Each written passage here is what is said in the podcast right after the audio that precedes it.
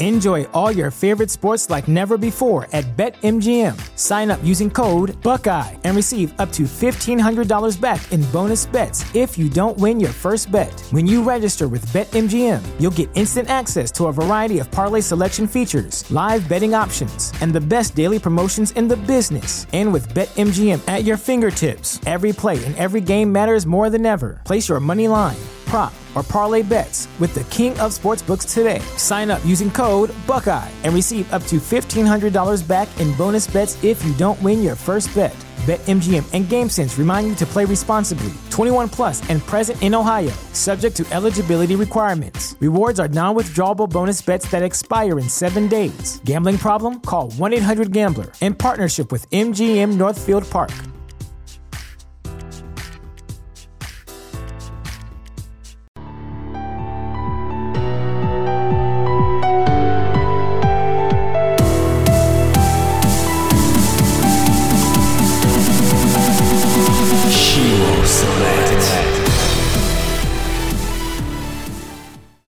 Book there that just came out.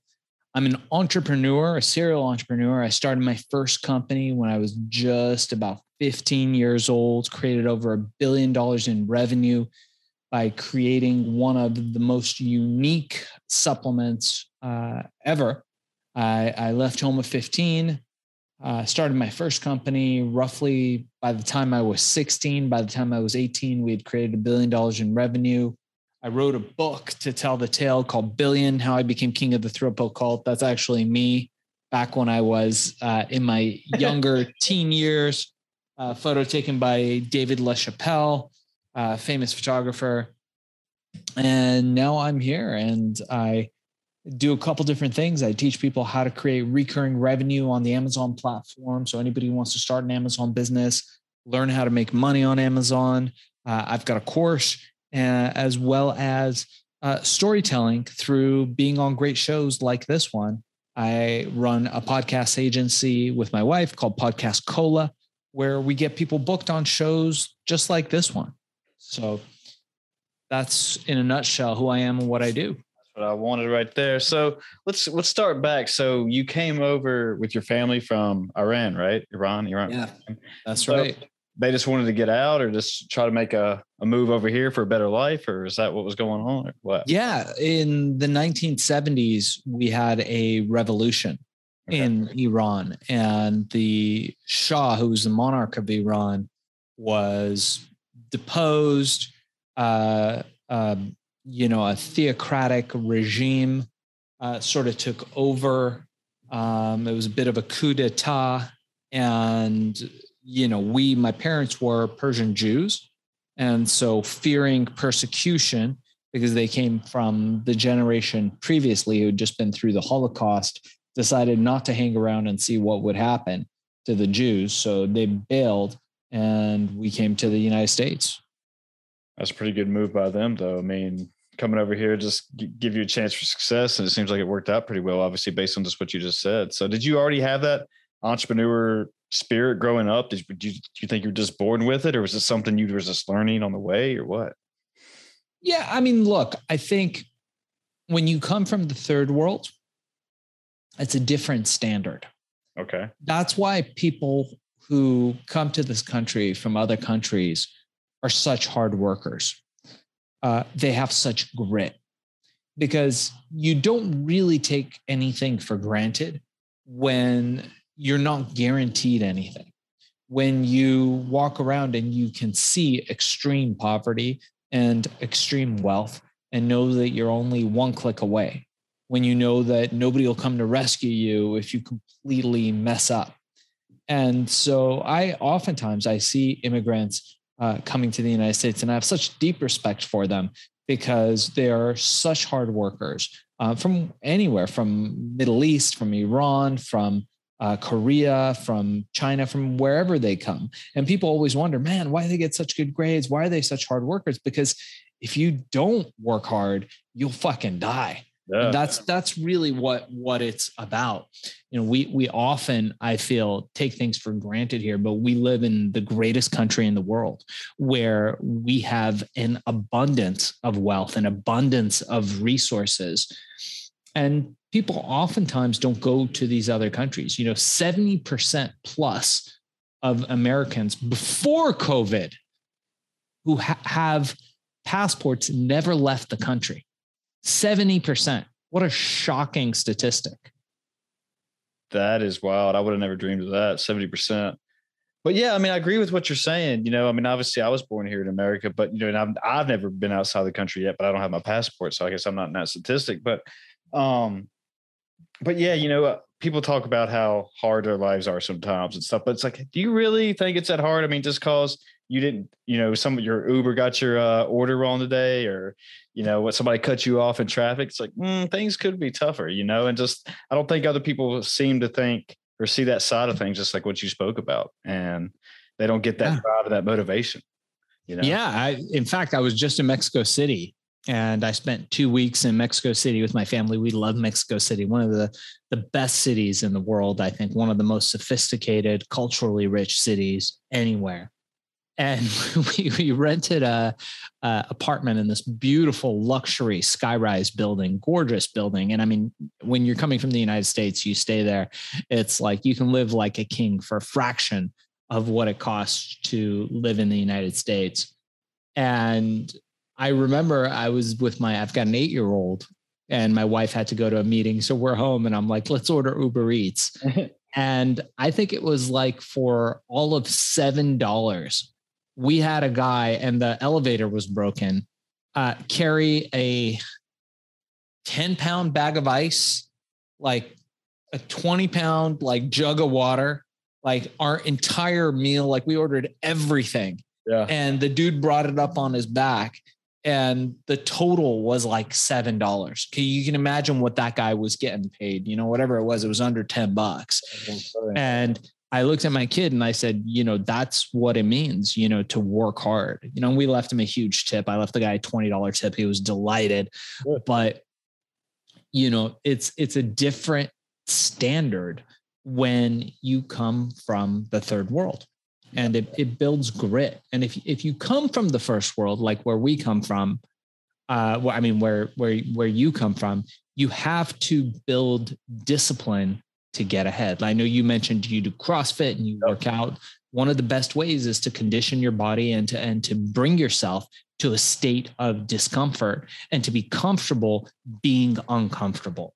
Yeah. That's what I tell people all the time. You know, martial arts, I train Brazilian jiu-jitsu. Nice. And training Brazilian jiu-jitsu, you learn how to be on the mats and how to handle pressure and how to be calm under pressure and that type of martial arts builds discipline. And that's why I recommend it to people oftentimes. But people are so fragile, they're so scared. They're like, oh my God, I'm going to get hurt. Like, All right, well, life hurts. Yeah. No, that's one of the things I like about CrossFit. And I try to tell people that, you know, it teaches you to do hard things and you, you put your body through certain aspects that you normally wouldn't do in regular life. And so things outside the gym seem to become easier and just with life you know not everything but most things yeah i've noticed it's trained my my mindset and you know my body and just things tend to become easier you know just when you put yourself through physically exhausting workouts like hey you know this really isn't that bad on what's going on today or whatever said thing but um but i've always been interested in uh brazilian jiu-jitsu what got you into that was that so I've been training martial arts since I was a kid. Oh, nice. And I started like most kids do. My folks took me to a karate class because I was getting beat up in school all the time. And from traditional karate, I learned about this guy, Bruce Lee. And so I was like, man, I want to go train with Bruce Lee. But Bruce was dead long. I think he died in 1973. I was born in 1975. And so I got his book at a very young age and started reading Bruce Lee's book that was written after his death called The Tao of Jeet Kune Do and I noticed that it was put together by a guy named Dan Inosanto, and he had a studio in Marina Del Rey. So I, I seeked out that school and I went to train there from when I was very young, and studied different types of martial arts uh, over at that studio. And then I, I stopped for a while because I got into business. and after uh, several years, I I realized that Brazilian Jiu Jitsu was kind of taking over the world, and I was like, man, this is fun. And you do it and honestly it's addictive. It's it's so fun to spar and to grapple and to like get on the mats. And it gives you this momentary pause where you can think of nothing else but survival.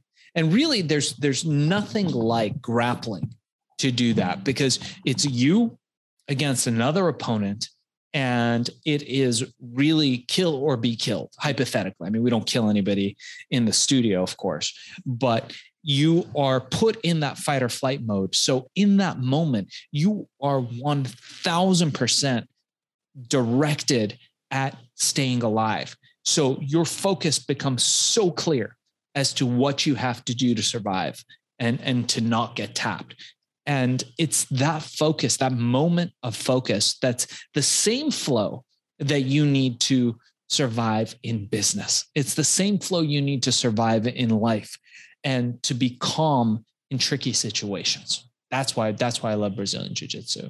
Yeah, I'm borrowing this from uh, Rogan, obviously, but he called it complex problem solving. And just like you said, you know, you're getting ready to do one move, and then I might be trying to counter your move or do another move. So constantly you're trying to think and try to be one step ahead of the other guy. Constantly. Is that what you're kind of thinking about? Like, all right, if he's going to do this, I'm going to do that. If I want to move this way, I got to move that way. That- yeah, you know, it's it's a little bit of that. And you know, I'm I'm by no means at mastery level. You know, my instructor's at, at mastery level, okay. but I'm I'm you know more at a beginning level. I'm only a blue belt right now. So uh, and I've been training for like six years. Brazilian Jiu Jitsu takes takes a minute to get really, really good at, okay. and there's there's so many guys that are so far superior. Uh, but ultimately, it's about being in the moment and taking what your opponent gives you. So you don't know if the guy's going to give you an arm or not, and if he does, in what way he's going to give you that arm. So you have to be ready for when it comes. Now they're set up. So it's it's an art that I learned later. When you start off, you're like, oh man, I'm gonna do arm bars. I'm gonna like, I'm gonna do this thing, I'm gonna do that thing. And then as you start to learn, you're like, no, it's about the setups. You push the opponent, you set him up, you trick him so he falters. And when he falters, you take advantage of what he gives you. Same in business, same in life. Yes. I mean, with business and life, I mean, I've always asked this, and I like this question: that do you have to have these humbling experiences, like losing, you know, as you're rolling with somebody, especially like somebody with a lower level than you, or whatever, than taking a big risk on something in business and it doesn't work out the way you want to, but you get a good experience out of it, but also humbles you at the same time. Does that kind of make sense? What I'm? Yeah, I mean, I mean, oftentimes you have to humble yourself. Look, I'm 46. I'll be 47 in May of this year. And I train with world class dudes where I, where I train, and I train with guys that are in their 20s. And sometimes a dude comes in and he's in his 20s. He's testosterone is a 1200. He works out at the gym. He doesn't have a wife and kids, you know, all that stuff and a and a and a, a running companies like I do. And uh, he's just starting off, but he's got all that going for him. And I've been training for six years. I cannot underestimate that person. Because just the sheer amount of athleticism of being in your 20s the sheer amount of uh, just just physical prowess that comes from being young and fit uh, uh that's something that you can't underestimate. So I, you can't just go oh, okay i'm going to relax. You have to be ultra careful. And and then moreover in jiu-jitsu Eh, you know, I I train with black belts and brown belts and people that are like lifelong jujitsu practitioners, uh, people that have achieved mastery or near mastery level. Uh, when and, and, by the way, I don't claim to be an expert at uh, jujitsu at all. Again, I'm I'm a beginner, but it's usually when you train with lower belts that you get hurt, and when you get hurt, you're out for a period of time, which affects your training. So that's actually, in my opinion, the most dangerous part of jujitsu is knowing who to train with and how, and being able to temper your ego and theirs so nobody gets hurt. Is that just because of lower experience? This reason you might get have a chance of your risk of getting hurt more? So when you're not accustomed to training on the mats, like jujitsu really gets you in a place where you're uh, fight or flight. So guys that are just starting off are always like, and the breathing is heavy and they're just trying to hold on, right? And that's dangerous. Why? It's dangerous because in a moment they can just, you know, explode into a wacky movement and you can get hit in the head with an arm, especially if the guy's big and the guy's strong. Yeah. And and you being an experienced practitioner or a semi-experienced practitioner, you just trying to be calm, focus on your movements. You trying, you trying not to get hurt and not to hurt them. So it's it's it's very tricky with it's it's kind of like I, I tell my kid always, I say, hey buddy, be be the big snake because we watched this uh Nat Geo documentary where they showed rattlesnakes. And you know, if you get bit by one of those big rattlers, I mean, it's not pleasant, but you likely will live uh, because the big rattlers know they just need to inject enough venom and you know for them to get away or for them to to to maim you right? And if you're a person they don't want to hurt they you know they don't want to kill you really. They just want to maim you so they can get away. A baby rattler will just release all of their venom and have nothing left and th- that's the most dangerous. So it's kind of a similar analogy with jujitsu. Somebody who doesn't know what they're doing might just make some kind of wacky explosive movement or some thing and you could get hit in the head with a you know foot or a leg or something like that. So it's it's really important in my opinion that you lay ground rules and that you know who you're training with.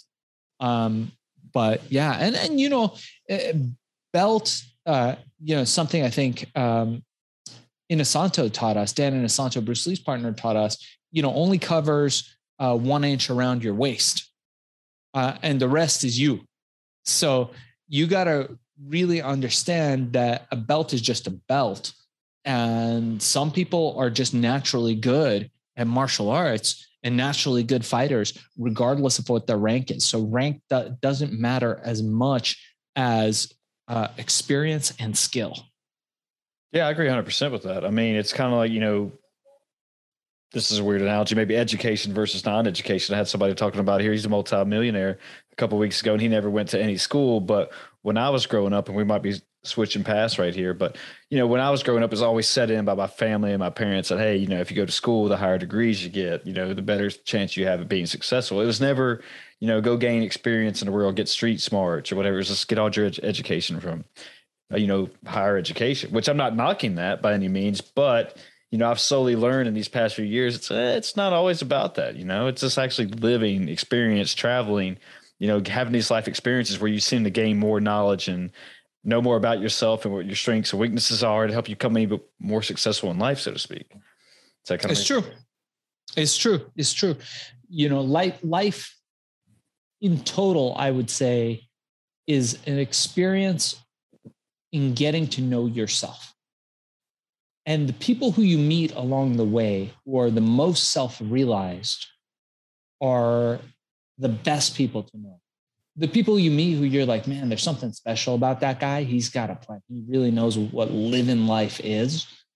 Are the people who know themselves the best. And knowing yourself doesn't just mean knowing your strengths, what you're mm-hmm. good at. It also means knowing what you're not good at, what your weaknesses are. And that's in life, in business, that's what we teach in our Amazon course. By the way, for anybody who's interested, if you guys want to learn how to make money on Amazon, I've got a one hour course. Reach out to me. My direct email, darkzess at gmail.com. That's D A R K Z E S S at gmail.com. And I'll give you the one hour course for free. Uh, if you use the code Shelor, S H E L O R, use that code in the subject heading. I'll give you my $200 one hour Amazon course for free. Send me an email. Uh, I'm very accessible to people. If you guys want to reach out to me, if you think I can help you on your journey, please do reach out. But that's what we teach people is that you got to know your strengths, but you got to know your weaknesses. And you have to have the ability to hire the right people to do the things that you can't do. One of the most important skill sets that you have. So is that kind of that's basically what you've learned growing up is that you know puts a good team around you that you know like if you just said if you don't have the certain skill sets put the people around you that do and that way, you know, what is it that saying that if you want to go far, go by yourself, or you want to go farther, put a team around you. Or so I probably butchered that, but it's something. Yeah. Like well, team is kind of a fanciful word people say to make everybody feel equal. I think that's bullshit. I think that you don't need a team unless you know you're the director of the team. I feel that a business if we're talking about business and entrepreneurship is a dictatorship and you need to be fucking caesar.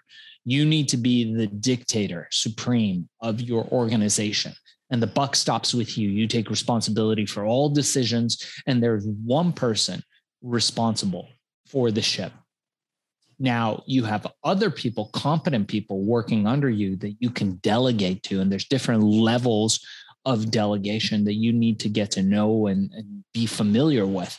But at the end of the way, and end of the way, at the end of the day, team eh, you know it's a fanciful term that people use because it sounds really good. And people like hey we're all on the same team. No we are not on the same team mm-hmm. i am i am running this company. I take responsibility if this company fails. If it succeeds i make all the money. Now i might share that with you guys as being part of uh, part of the company and depending on your compensation your work level and and and whatnot.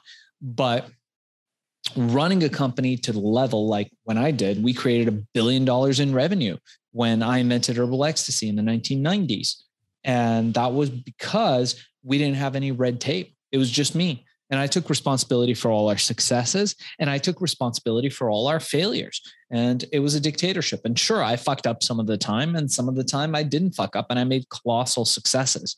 But at the end of the day, the successes that I had far eh, by far outweighed the failures, I would say. Do you think more people are, what's the word am I looking for, go towards that type of leadership, like a dictatorship? Or do they want more of a all inclusive kind of everybody like a d- democratic type style, I guess is what I'm trying to say. Yeah, if you're looking at like people that are just starting out, people that don't understand how to run a company, people that are new to business, they want all their employees to like them. You don't need them to like you. In fact, it's better for them to fear you. You just need them to respect you. Mm-hmm. And one of you'll always notice a new manager is like trying to hang out with the employees. Hey, let's go to lunch. Let's do this. Fuck that. I don't need you to be my friend. In fact, I don't even need to be nice to you. I need to be respectful to you, and you need to be respectful to me because without respect, you don't have harmony in the workplace. But ultimately, what's required is for somebody to stand up and to make the decisions and to take responsibility for their decisions and actions. That's what makes a good leader. And now, you know, but people that are just starting off, people that are amateurs, they don't do that. They're like, hey, team, how's it going? Let's have lots of Zoom meetings. Let's do lots of this bullshit. Yeah. I fucking hate meetings. I hate meetings. I rarely go on meetings. I mean, if somebody wants to pay my rate, uh, and right now I'm billing out, I think it's 1500 bucks an hour is what I charge to do Amazon work for big companies or when people hire me, I'll be on there on the meetings. And meetings are, I, I want to say 100%, but 99% of the time a waste of time. So you create an agenda, you create a directive, and you have competent people and they execute. What do you need a meeting for? Don't. Yeah, you don't. I agree. I 100%. You know, um, I currently work in higher education. And we have tons well not so much in my current job but my previous jobs we used to have tons of meetings all the time and it was literally just people going around the room just talking about what they have going on but nothing was getting accomplished you know it was just people just talking for an hour an hour and a half just like you said it was like all right then we leave and it was just let's go back to our normal days but it's kind of like what was the point of that meeting you Big know, fucking I, circle jerk. Yeah, you're like I don't doesn't care, go anywhere. Yeah, I don't care what you know Joe Smo over there is doing. That has nothing to relate it to me at all. That's a completely different topic. But I guess it was kind of what you said that I mean, it was exactly what you said that, you know, these big top figures thought they had to have these meetings and they're, they're bringing camaraderie together and stuff. And I guess there's some pros and cons to it. But for me, I just didn't never, never got it. Just never got it, man. What do you do in higher education? Uh, so right now I'm in their IT department, but I used to work in their recreation and wellness. So thing. Recreational, say again? Recreation and wellness. I was a facility manager for him before that. Oh, yeah. Okay. I see you've got a diploma behind you. What's your diploma in? Yeah, I got two. Uh, the first one was in PE, physical education, and then I got my master's in sports management. So, oh, nice. Yeah. So that was all about fitness. Well, that was kind of my thing that growing up is like, yeah, I wanted to either do athletics or do something long fitness. And just, you know, I've always enjoyed working out. I like being active. I always feel better when I do it. You know, it just kind of, it clears my head. So it's just my thing, man. You know, it's just, it's one of those things. If you have a problem, they say, you know, sleep on it. But I've always heard like Ben Greenfield say, go walk, go walk around while you have a problem. It usually clears your head more and you find an answer to the problem. So I like Ben. He's funny, but he just started selling so much shit. Like I used to, I used to fucking love his podcast. And then now I'm like, do I need his the green drink that he's selling? And I need the glasses and I need the fucking like there's so much shit. I understand people have to make a living, but I'm like, uh, there's a lot of shit he's he's trying to sell. And I'm like, I agree, man. Like, I, I, mean, I've always liked him. I've kind of looked up to him in the beginning when I first found him, but it's almost just too much. Like, I get it, dude. You're a fitness guy. I like it. You know your shit, but it's just like, hey, okay, you don't have to every little thing you don't have to try to sell me on, man. I got it. Just, yeah. He's also in his 20s. So, or he was when he started that stuff. So, again, when you're in your 20s, you're invincible. You don't need to biohack. You could do anything. You could eat McDonald's all day long. It doesn't really fucking matter, man. You know, your metabolism is high, your testosterone's at 1200.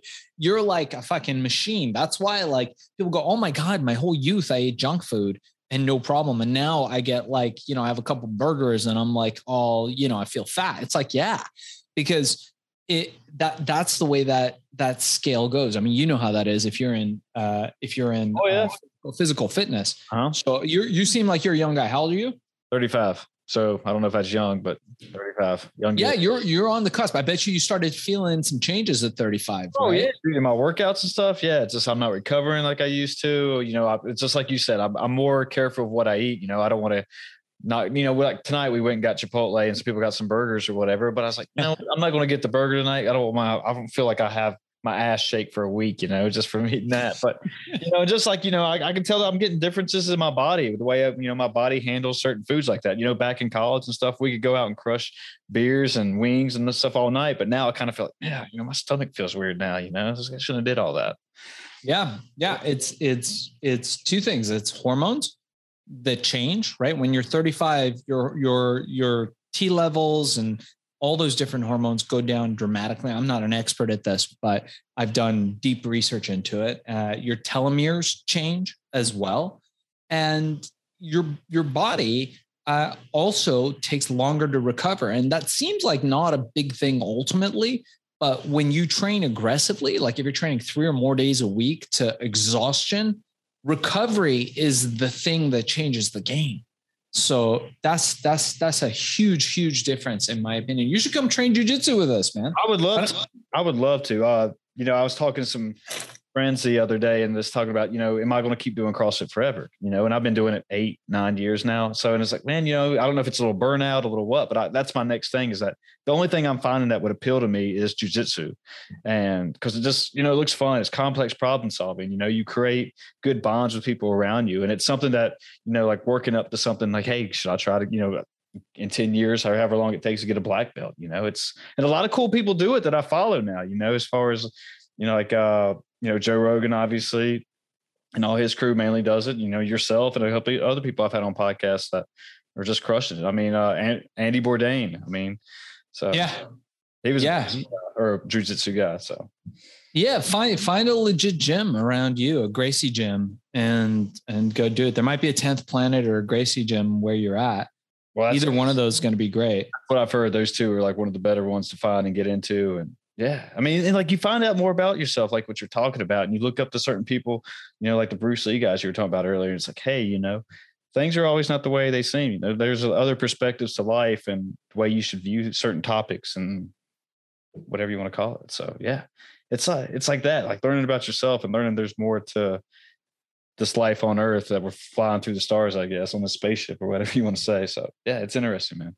It appeals to me. That's what I'm trying to say.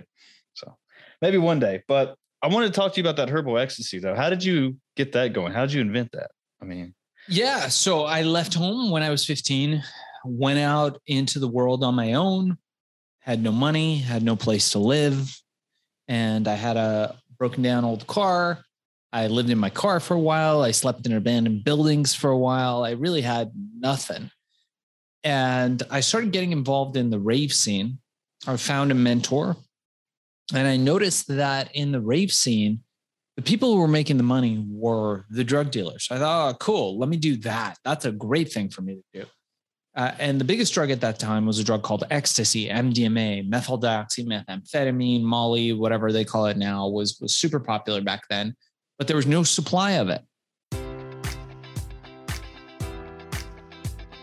Enjoy all your favorite sports like never before at BetMGM. Sign up using code Buckeye and receive up to $1,500 back in bonus bets if you don't win your first bet. When you register with BetMGM, you'll get instant access to a variety of parlay selection features, live betting options, and the best daily promotions in the business. And with BetMGM at your fingertips, every play and every game matters more than ever. Place your money line prop, or parlay bets with the king of sportsbooks today. Sign up using code Buckeye and receive up to $1,500 back in bonus bets if you don't win your first bet. BetMGM and GameSense remind you to play responsibly. 21 plus and present in Ohio, subject to eligibility requirements. Rewards are non withdrawable bonus bets that expire in seven days. Gambling problem? Call 1 800 Gambler in partnership with MGM Northfield Park.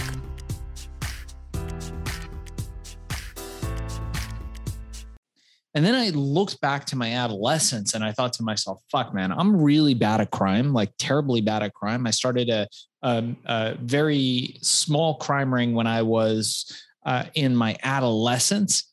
And the thing that I remember from that, we were selling nudie magazines and gum and glue and whatever, cigarettes, whatever you could sell. I had a little uh, Greek kid who was my buddy he would slide under the metal detectors at the stores. He would steal all the stuff and then we would sell it off at school.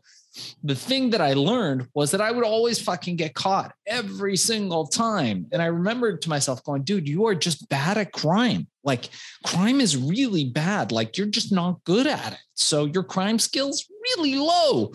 You should not be doing crime. So remember that when you get older. And then I got older and I'm standing there thinking, man, I'm going to sell ecstasy. And I thought to myself, you know what?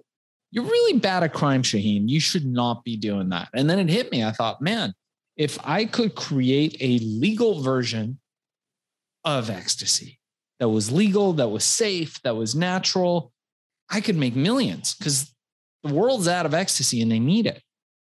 And so I went about that process and I managed to get a mentor I talked to people from all walks of life, and I was very decisive. And I managed to influence people to give me what I needed to make it happen. And by the time I was 18, I walked into my office in Venice Beach. I had multiple offices. I had over 200 employees, and we got the news that I had broken a billion dollars in revenue. And you had no background of chemistry or biology or anything when you were making this? At all? I dropped out uh, before high school. I dropped out uh, just after grade school. So I had no background in in wiping my ass. Really, I had no background in in anything. Well, what would your parents think about that at the time? Well, I, I had left home. I, okay. Yeah, I was on my own. I I did not have communication with my parents. I didn't have any friends. I was I was all on my own. And then later on i think they were they were pretty proud of me and you know when i reconnected with them later in life. But I, really had to burn my ships. I had to go out there and do something dramatic uh, in order to create the change that i wanted to see in my life. Do you think a lot of people don't want to create that change? Because they get too in their comfort zone i guess and they're happy just walking through life not asking questions you know just going about their day then five ten years pass and they're like oh shit this is not how I envision my life, you know. Uh, then they try to change it. Then they're like, ah, well, I'm scared of change. I'm not gonna, I'm not gonna do that now. Yeah, life does that. Look, 99% of people live in what my friend and author Stuart Wilde would call the tick-tock. They live a life of silent desperation. 99% of people just kind of walk through life doing what they've been told, doing what they they think. Eventually they meet a, a girl or a dude and they get married and they have kids. And they go to work and they wake up one day and they're fucking fat. The kids are fat. The wife is fat. They hate their fucking job. And they look around and they go, What the fuck am I doing here? What have I done? Will it ever change? And then they go back to doing whatever they're doing. If they're that self realized, they might go, fuck, man, what have I done? And they don't stop to say what it's all for. And that that's really, I believe, what religion did. Religion came and said, hey, you know, there, there's a higher meaning. When you're dead, there'll be an answer for it and there'll be a, a, God that will redeem you and everything will be okay and you'll live, you'll finally be happy. So you don't have to be happy now. You can be happy later. And I'm not picking on any one religion. I respect everybody's belief and rights to believe in whatever they believe. But ultimately, there are some people who have what Richard Koch talks about in his book. Richard Koch, the author of 80 20 Principle, wrote a book, Unreasonable Success and How to Achieve It. And one of the things he talks about is having a transformational experience. So you have 1%, maybe less, of people who something happens to them in their life. And they look back and they reflect. And that experience transformed them the experience that transforms them could be travel to somewhere outside of where they live. For some people, they do ayahuasca or they do some kind of, of drug. And I don't espouse that at all, but some people do it and they have this life changing experience. For some people, they get into some kind of car accident or some unfortunate accident happens to them where they almost die and then they survive and their life is changed forever. And some people pick up a, a discipline, whatever it is, that impacts them so much that they change. And for those people, they get on a path. They understand that there's more to life than the illusion that most people see, the hamster wheel, so to speak.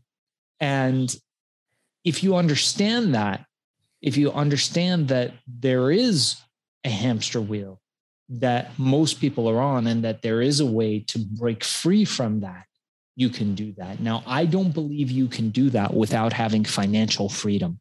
I believe that financial freedom is one of the keys that unlocks the door to that. I would agree. And now, and now I believe that Amazon, being one of the great disruptors that are out there, the Amazon marketplace, creating a product and selling it on Amazon is one of the best ways to create predictable recurring revenue streams and get out of selling your hours. And by the way, anybody that's interested, email me directly, darkzess at gmail.com. That's D A R K Z E S S at gmail.com. Use code Scheller and I'll give you the one hour course for free. You know, I wanted to ask, you know, talking about Amazon and stuff. I mean, I wanted to talk about they're the not getting the best name in the headlines right now, but I also want to talk about how did you become a master at Amazon? Was it just on the way up, you were just jumping in and just getting to know it, just putting in the work and just learning what works and what doesn't work? Become- yeah, that's a really good question. So I started years and years ago uh, selling on the Amazon platform. And this was early on. So herbal ecstasy, I sold that. I went on to invent the vaporizer, which is the forerunner to all the vape. The Vapeur vaporizer uh, was the first vape company to go public. Another thing that I don't espouse anybody smoke or vape; it's just not good for you.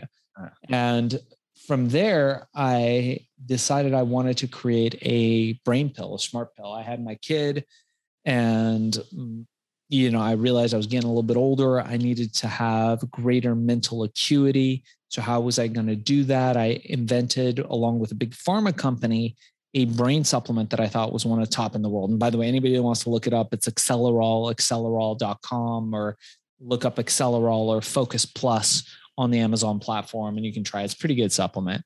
But back in those days, it was very expensive. It was like 120 bucks. Worked real well. And I thought, how am I going to sell this?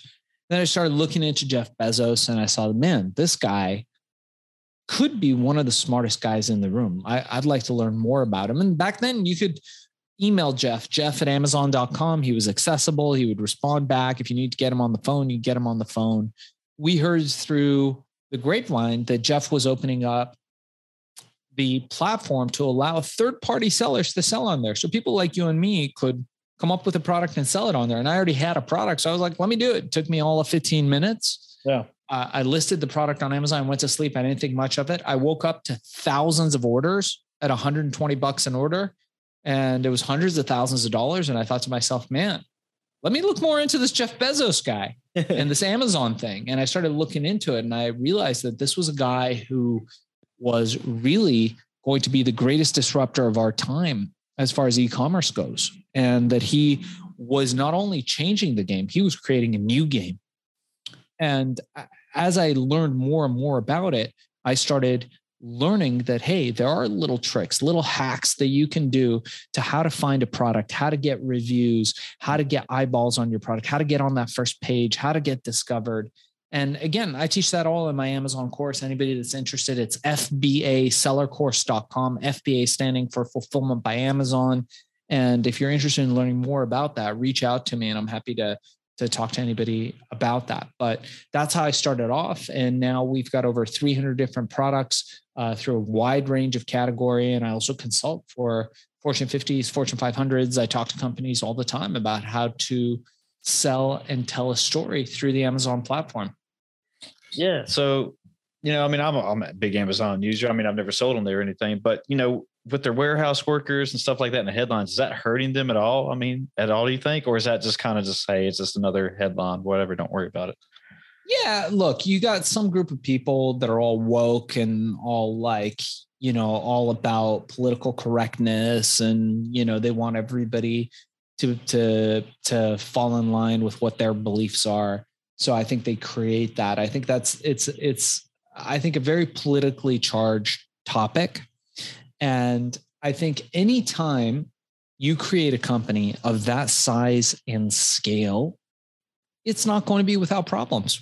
True. America is not without problems. We're the greatest country in the world. Capitalism is the greatest system ever designed, but it's an experiment. And starting a company like that, it's an experiment and they're trying to improve it day to day the way they treat their sellers the way they treat their you know the buyers there's no complaints they the people who shop on amazon love it because right. they always take the buyer side but if you're a seller on there how they treat their sellers how they come up with products that compete with their sellers sometimes how they treat their workers and their drivers but you know what they're creating millions of jobs they're creating millions and billions of dollars of revenue to our economy. And we want to encourage that. We want to encourage guys like Jeff Bezos, like Elon Musk, like Steve Jobs to build, to build these companies and to build these great institutions, which is really what they become of American capitalism. And that's how it works. And yeah, the guy who's driving the Amazon trucks and the guys working in the warehouse, eh, don't be those guys. That's what I would tell you.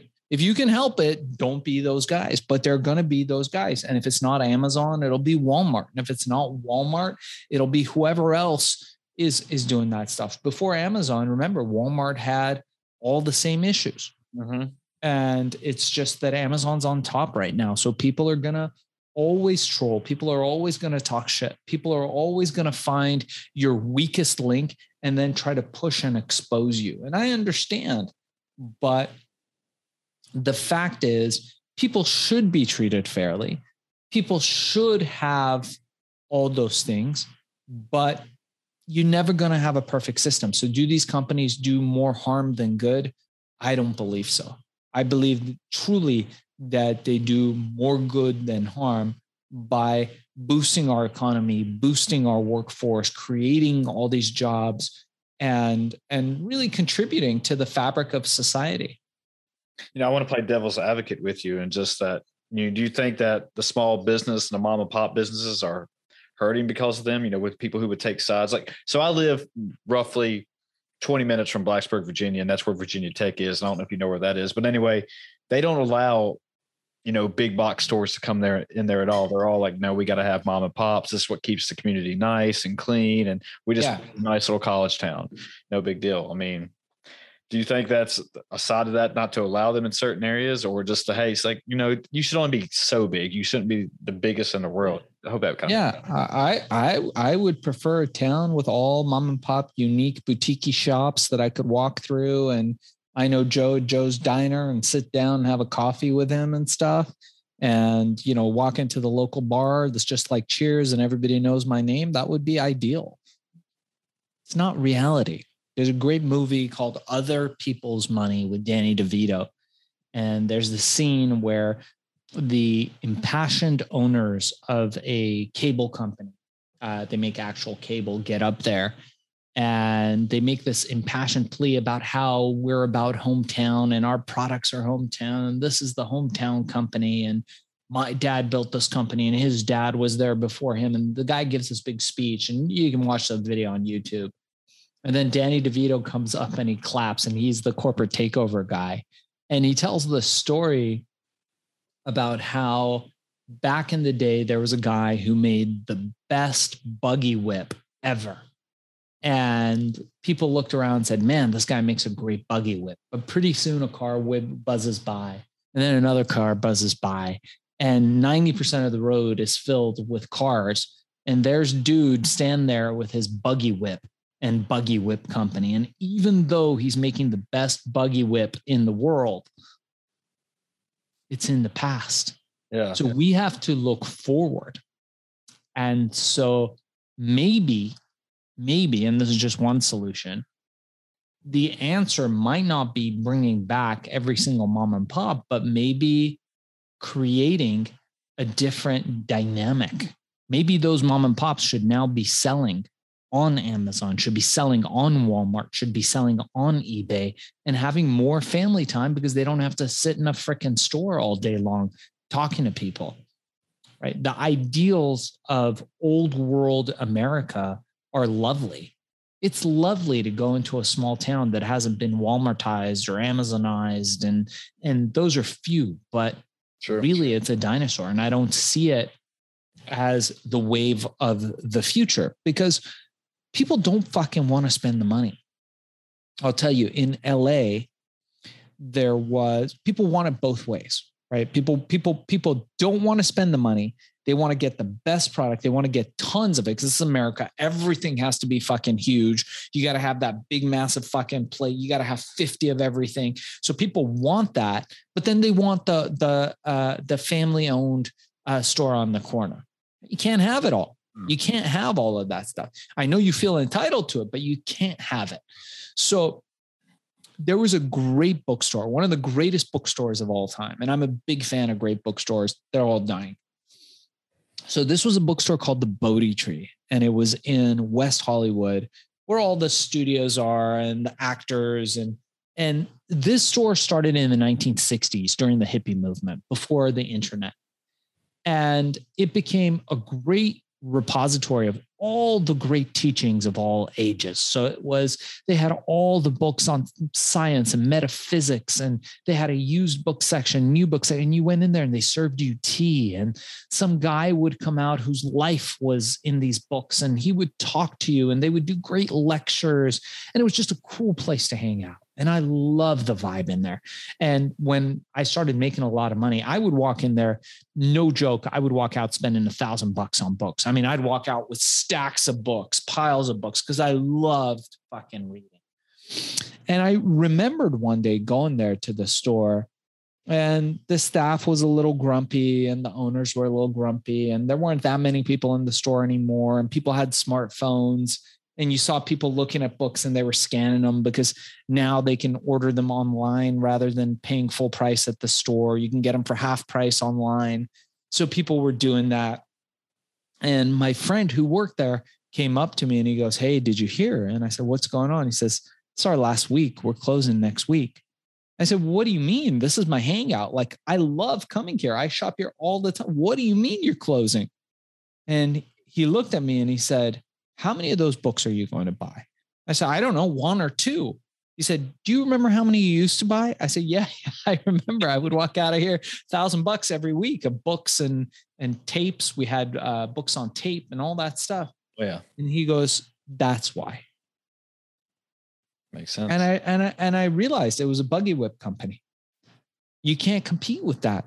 And now, if they wanted to, if that store understood, if the owners understood, and the owners were older and they wanted to get out of that, but if they understood, they would know that you would have to change the model. Maybe you give the books for free. Maybe you sell something else. Maybe you you figure out how to get people into the store. But now there's there's the only bookstores that I see that survive independent bookstores really are selling something else. There's a few. There's a couple in in washington and a couple in new york where there are these massive stores and they still sell books some way somehow. They figured it out. But in general it's a thing of the past. Yeah no i don't disagree. I mean all the books i do now are all audio books so. Yeah you should get my book. Billion. How i became king of the strip cult now on Audible. It'll be good for you when you're working out. Yeah, no, that's usually what I do. Like when I'm just going out through my day or whatever, just put a book in, or if I'm, you know, some of my workouts are just go put a 60 pound backpack on and go walk. So, yeah, that's usually what I do music, podcast, whatever, books. So, 60 pound is good. I'll, I'll send over my eight year old and he'll just jump on your back like he does me. He's exactly 60 pounds. He's fantastic. Yeah, dude. It's uh yeah, it's just something different. You know, I incorporate with your training. That's one thing I like about CrossFit that each workout's completely different. You know, you never it's never usually the same one. It's very rarely the same one. So and then you get days like that. It's just like, oh, you know, you don't always have to be picking up a barbell 225 on it to actually get a decent workout in. So but yeah, I mean, with the whole, with the whole, was that you said that picture on the book was part of the rave scene when you were in it? Is that when you were? Uh, this was during the during the rave scene. Yeah. Uh, the picture isn't part of the rave scene. Okay. Yeah. like what got you into the rave scene, man? Just just uh, whole Eric trend of it. It was what was happening at the time. I had a mentor who was very involved in the rave scene. I write about him in my book. Okay. And it was a easy way for me to get into business. Do you think so I've you know, I like asking this question that mentors are almost very overpowered that almost everyone needs to have one to be successful. Just i'll look back and like kind of reflect on my life and it's like who was a mentor in my life and who taught me some things? And then like why didn't i you know listen to this person versus this other person who kind of you know walked in my life of path? And but some of people seems like they've gotten successful without having a mentor but i always feel like it's nice to have somebody who can can basically show you the way and show you the right ways of doing it and what they did wrong and that way you kind of at least got a you know, kind of a guideline to go through, so to speak. Does that make sense? Yeah. It's a shortcut. Yeah, shortcut. There we go. So one of the best benefits that you can have is by having somebody who has been where you want to be and whose mistakes you can learn from. You can make your own mistakes and you can also get lucky. These are things that happen all the time. People get lucky and people make mistakes and they learn from them and they progress or you could be somebody who's got a very unique set of skills where you understand how to operate through the world. Mm-hmm. So, not everybody needs a mentor. I think for some people, it's an amazing journey. And for other people, they can do it on their own. Do you think hard work beats talent, or it's rather be lucky than? No, I, I think smart work beats talent. I, I think ultimately you want to get away from working hard and get towards working smart. Because you know there's nothing noble about working harder than the next guy what's noble is working smarter than the next guy so you don't have to work as hard as the next guy and now you know my lifestyle is pretty good I travel with my family all around the world. We we visit family. We do all kinds of fun stuff. And while we're doing it, we're making money. And then I do great shows like this. And then through my agency, Podcast Cola, uh, for anybody who wants to look us up, if you want to be on great shows like this one, uh, reach out and we'll get you booked.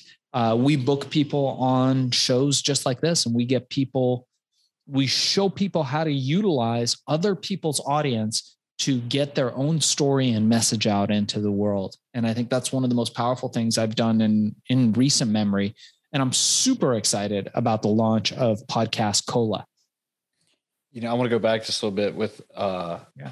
you know talking about what you just said that uh, you know the lifestyle you have now it's almost like the iceberg theory only mainly people are seeing you know the what's above the water like what how you're living now and how well you're doing for yourself and but they don't understand what you know under the water, like what you had to go through to get to the top or whatever, get to where you at in life right now, right? So, yeah, I, I, I tell people about that all the time. You know, when you when you meet somebody, you rarely know what they've been through to get to where they are. and I paid my dues. I slept in abandoned cars. I know what it's like to be hungry, what's not have food in your belly unless you perform. And all those experiences created the fabric of who I am. And that's something I know nobody could ever take away from me. So, what could be taken away are the physical things the houses, the cars, the uh, businesses, the stocks, the all the fancy stuff. But what can't be taken away is the core of who you are. And if you build that to be strong, there's nothing that can ever stop you from achieving. All the guys I know that are millionaires, the couple I know that are billionaires, if you drop them off somewhere in the middle of nowhere with just the clothes on their back, come back in a year, they'll be back to where they are now. Yeah, it's very nicely said. I can't agree more. That just, you know, I've been from talking with people like yourself, that just kind of seems the same consensus all through it. That uh people were saying the same thing, exactly just like that. And it's just like it, you know, it doesn't doesn't resonate with people for some reason, but I don't know why. They just can't get out of their own head or out of their own way or whatever you want to call it. But but yeah, it just like I said, it just seems to be saying consensus all through the the marks, man. So I'm glad you said that. So yeah. Uh, but uh, what I wanted to ask was like one more question about entrepreneurship, just because I hear a lot of people, different people talking about this. Was that you know, in talking about hard work and like Elon Musk was, um, uh, you know, sleeping twelve or sleeping four hours a day or whatever. You know, like is that type of entrepreneurship to, uh, you know, I guess to uh, sell or show everybody, or is it just like just do quality versus quantity work you know like however much you can get done a day. You don't have to be up 23 hours a day with one hour of sleep you know to be successful. yeah no that's a great question. Look i think different people have different requirements.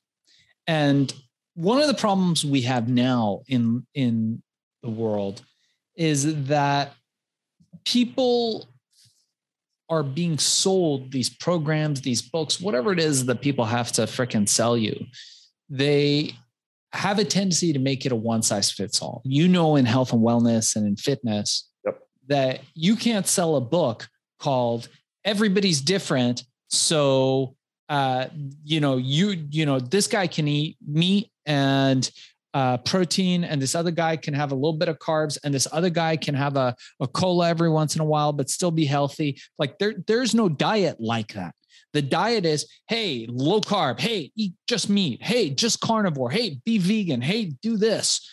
Why? Because it sells. It's very easy to sell a one size fits all with quick sound bites that you could use on the press for everybody. But the fact is, we are all uniquely situated. We are all so different that what diet works for you, what exercise works for you may not work for me and may not work for the next guy. And everything has to be individualized and customized, but there's no money in that. So we have a tendency to have these like hard and fast rules about how things work. And and and, and really for some guys, yeah, it makes sense. Work 23 hours a day, sleep 1 hour because mm. that's what you got to do. And then for other guys, if you're like a guy like Elon, Elon probably could could sleep 12 hours a day and still be doing great. So it just depends on who you are. But at the end of the day, what it comes down to is what we talked about, and that's just knowing yourself. When you know yourself, when you know your, your weaknesses, you know your strengths, there's nothing you can't do. And I encourage you to uh, reach out to us if you guys are watching this uh, my direct email, darkzess at gmail.com, D A R K Z E S S at gmail.com. Use the code Scheller. And I'm happy to give you my Amazon course for free to teach you how to create recurring revenue.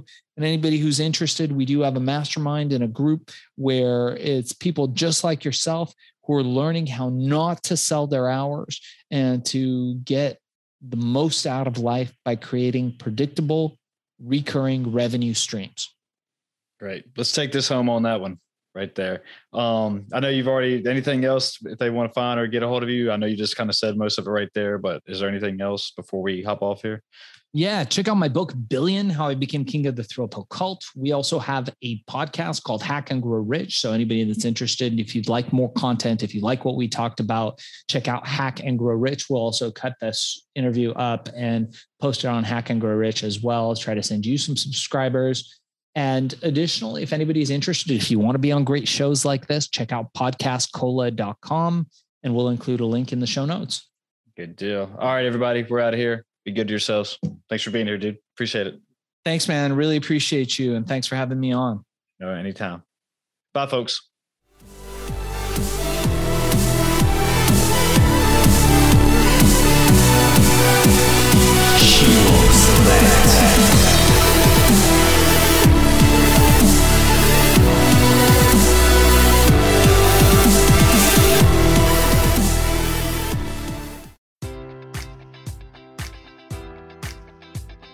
Enjoy all your favorite sports like never before at BetMGM. Sign up using code Buckeye and receive up to $1,500 back in bonus bets if you don't win your first bet. When you register with BetMGM, you'll get instant access to a variety of parlay selection features, live betting options, and the best daily promotions in the business. And with BetMGM at your fingertips, every play and every game matters more than ever. Place your money line prop, or parlay bets with the king of sportsbooks today. Sign up using code Buckeye and receive up to $1,500 back in bonus bets if you don't win your first bet. BetMGM and GameSense remind you to play responsibly. 21 plus and present in Ohio, subject to eligibility requirements. Rewards are non withdrawable bonus bets that expire in seven days. Gambling problem? Call 1 800 Gambler in partnership with MGM Northfield Park.